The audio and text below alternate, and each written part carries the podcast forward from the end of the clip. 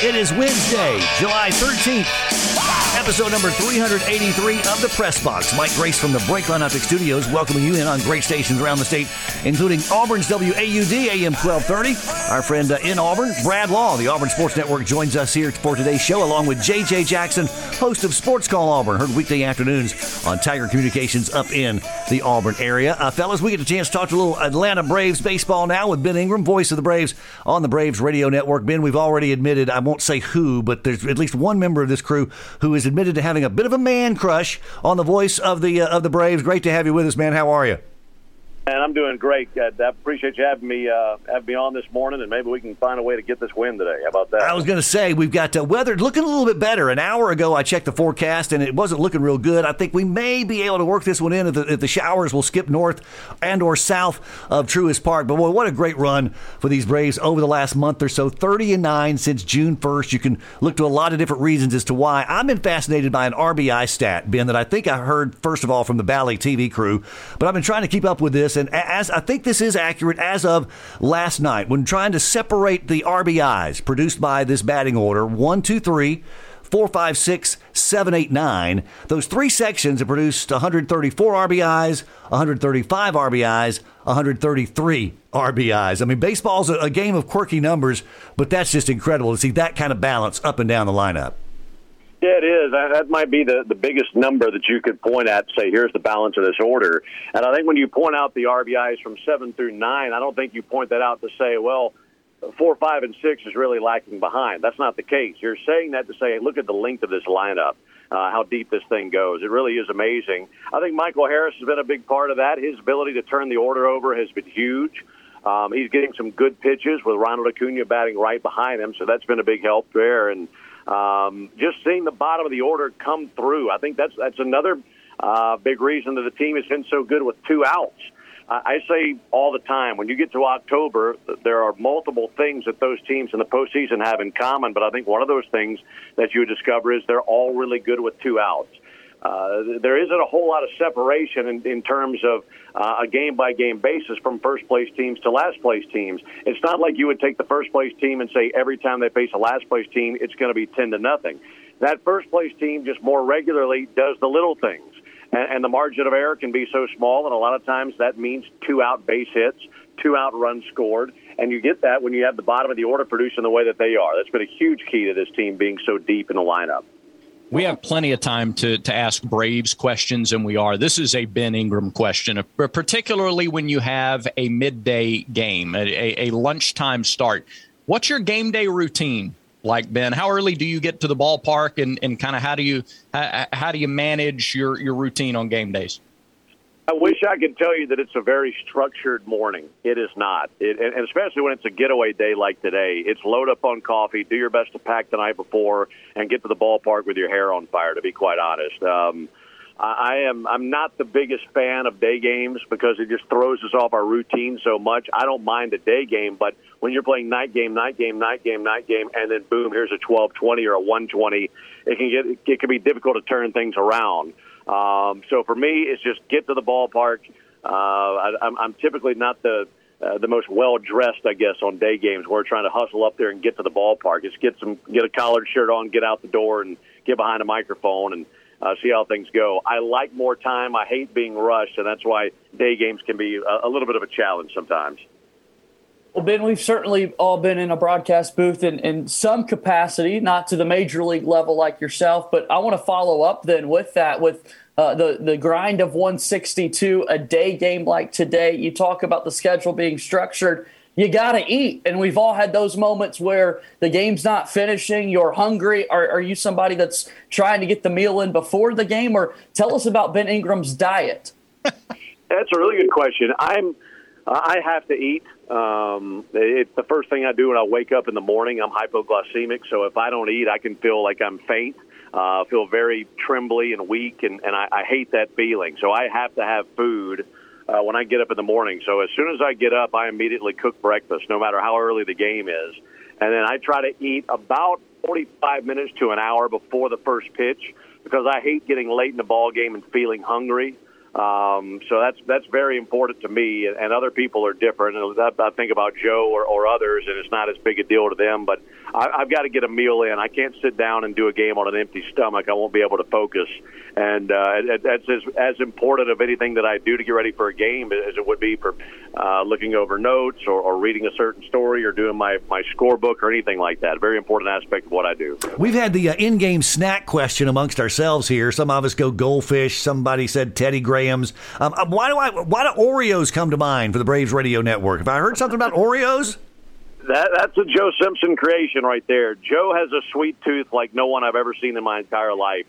Um, I, he, he can crush the cookies. So he's got a giant jar of cookies in the back of the booth, and we've labeled them rally cookies. So anytime the team needs to get something going, he goes to the rally cookie jar. That started last year. It, it, it's as if anytime he ate a cookie or two, the team would score a run. Yeah. It became this thing that we kind of took off with on the air, and uh, I think it's just an excuse for Joe to hit another Oreo or two between between his innings and mine. But, uh, yeah, we have a good time with it. Myself, I've got a, a, a drawer full of protein bars, and if I need something, I'll go there. But every now and then I'll sneak in an Oreo just to get in on the on the rally cookie uh, exchange with Joe. It's depending on how important the game is. You really need that run. You got to participate. Um, all right, Ben, I'm going to give you the choice here. Do you want another Ben question or, or do you want a Braves question? Uh, it doesn't matter. You can go Braves and then come back if you want. Okay. All right. Char- Charlie Morton on the mound for, for the Braves to, today. Boy, when that curveball is is on, he is he is just so tough. And the Braves have a lot of confidence, obviously, in him going out and, and trying to win this very important series against the Mets today. Yeah, his curveball to me has been the key for his turnaround. You go to the first month, month and a half of the season, Charlie wasn't quiet himself, and then he started locating the curveball. And then he got swings and misses, and you're seeing games where he's putting up ten, eleven, twelve strikeouts, and that's because of that curveball. The rest of his stuff is good. But Charlie's at his best when his curveball is on its A game, and, and that is that is the pitch that made him. Good fastball. It can be mid to upper nineties. Uh, good slider, good changeup. But that curveball is his pitch, and, and seeing it the last three or four outings, he had a really uh, devastating curveball that outing two starts ago against Cincinnati, uh, about as good as I've ever seen it. I thought he had no-hit stuff that day, and and that's the kind of turnaround we've seen with Charlie, and it all stems from that curveball. And if he's doing that, then he's as good as anybody that the Braves will throw out there, and it gives you a good opportunity to win. Uh, I'll be curious to see what he looks like today because this Mets team, I'll give them some credit. They do not chase much. Uh, they foul off really tough pitches. They see a bunch of pitches. Case in point, last night, Spencer Strider's on the mound. He faces Brandon Nimmo in the first inning, first batter of the game, and, and he sees ten pitches, and he fouled about half a dozen of them off. And, and it's kind of like looking in a mirror. The Braves have been very good at doing that for the last couple of years. Really frustrates opposing pitchers. So he needs to be on point with that curveball. If he's on point with that curveball, I think you'll see a team that normally doesn't swing and miss get a lot of swing and misses today. So that'll be the key, in my opinion, to this ball game this afternoon. You can count on one hand the number of games that the Atlanta Braves have left before the All-Star break, and then also with one hand, five players uh, will be heading to the Major League All-Star game. Then in addition, Brian Snitker is going to get the opportunity to be the manager for the club. At sixty-six years old, he is the definition of a baseball lifer. For him to get this kind of opportunity and knowing Snitker and the capacity in which you do, what do you think that means to him? I think it means a ton. I think it's another chapter in his underdog story because you spend forty-plus years doing one thing. You probably feel like that's going to be the end of the road. What I mean by that is him being in the minor leagues. He probably thought the, the height of the pinnacle for him was being a third-base coach in the big leagues. So just to manage in the big leagues alone, never mind any success, is uh, an outstanding story. But then to go on and win a World Series, to be the manager of the year, to manage in the All-Star game, these are things that I can't imagine he ever dreamt of. And to see him getting this opportunity, it, it's such a um, – it's such a well-deserved moment, and I think it's one that we can all look at and be inspired by, by knowing that if you do things the right way, if you work hard, you put your head down, and you keep going to work and getting after it, good things are going to happen, whether they happen tomorrow, whether they happen on down the road. It's going to come, and to see that for Brian has been awesome. Um, he doesn't have a bigger fan than me. And uh, and that's not just as a manager, that's as a person. He, as, as, you know, everything that he's accomplished as a manager, he's even a, a better person. And uh, it's so much fun to be around him and do what we do uh, and be around his personality. So to see him succeed, see him get these opportunities that he thought he'd never have, uh, I think it's great, and just a, a wonderful testament to how hard work really does pay off. Uh, Ben Ingram, voice of the Atlanta Braves, is uh, with us from the Braves Radio Network. Braves and Mets this, uh, well, morning in the Central Time Zone, uh, afternoon in the Eastern Time Zone. Another Ben question here. Uh, uh, in your position, right, like you may not be able to read uh, Colossians chapter three or four uh, on the air in the midst of the third or fourth inning, but I know your faith is important to you, so just talk about the, you know, in addition to the grind of one sixty-two and what you eat, maintaining your your faith, maintaining your walk with God in the position that you're in and with the schedule that you keep? That's a great question. Um, it, it is very important. It's the most important thing in my life.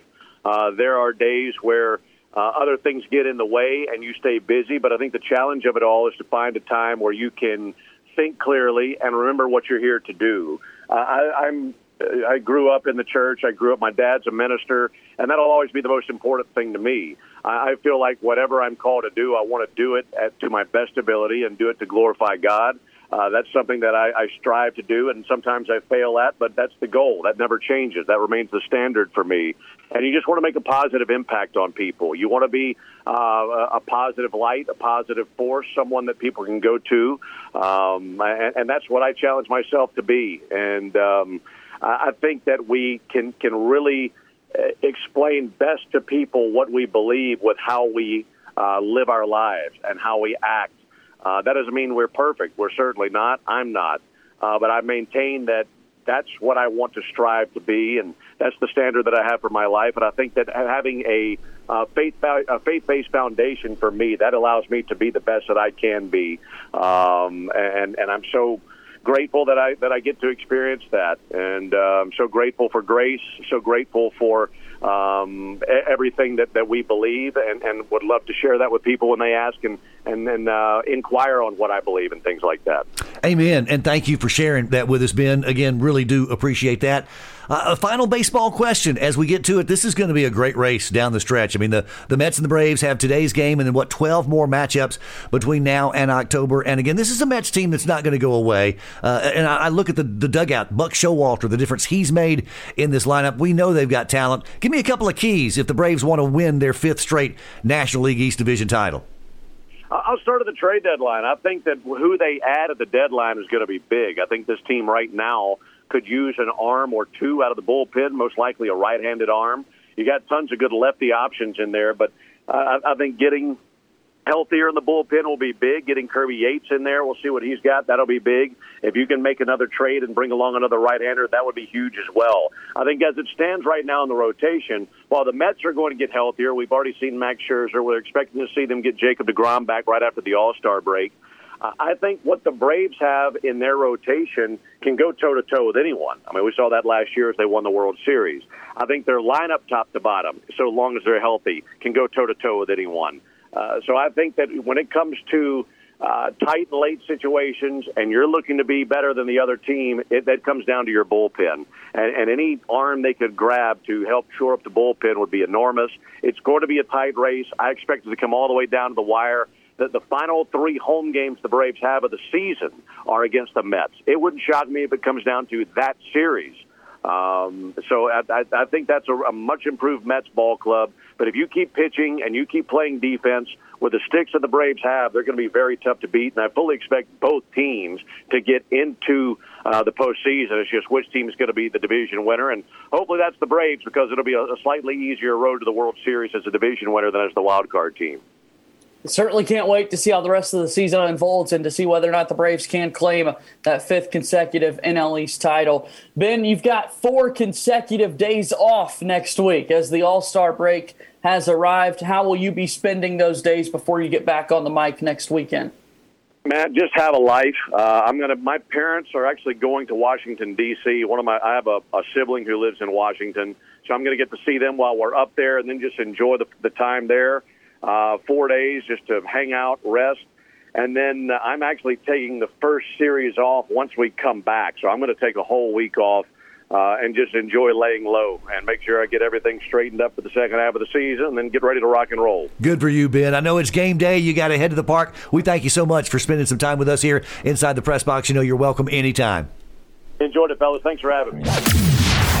Want to talk to the guys? Hit them up at the contact page, online at pressbox radio dot com, or find them on Twitter, Facebook, and Instagram at Pressbox Radio One. That's Pressbox Radio and the number one. That's how you can earn access to the Pressbox.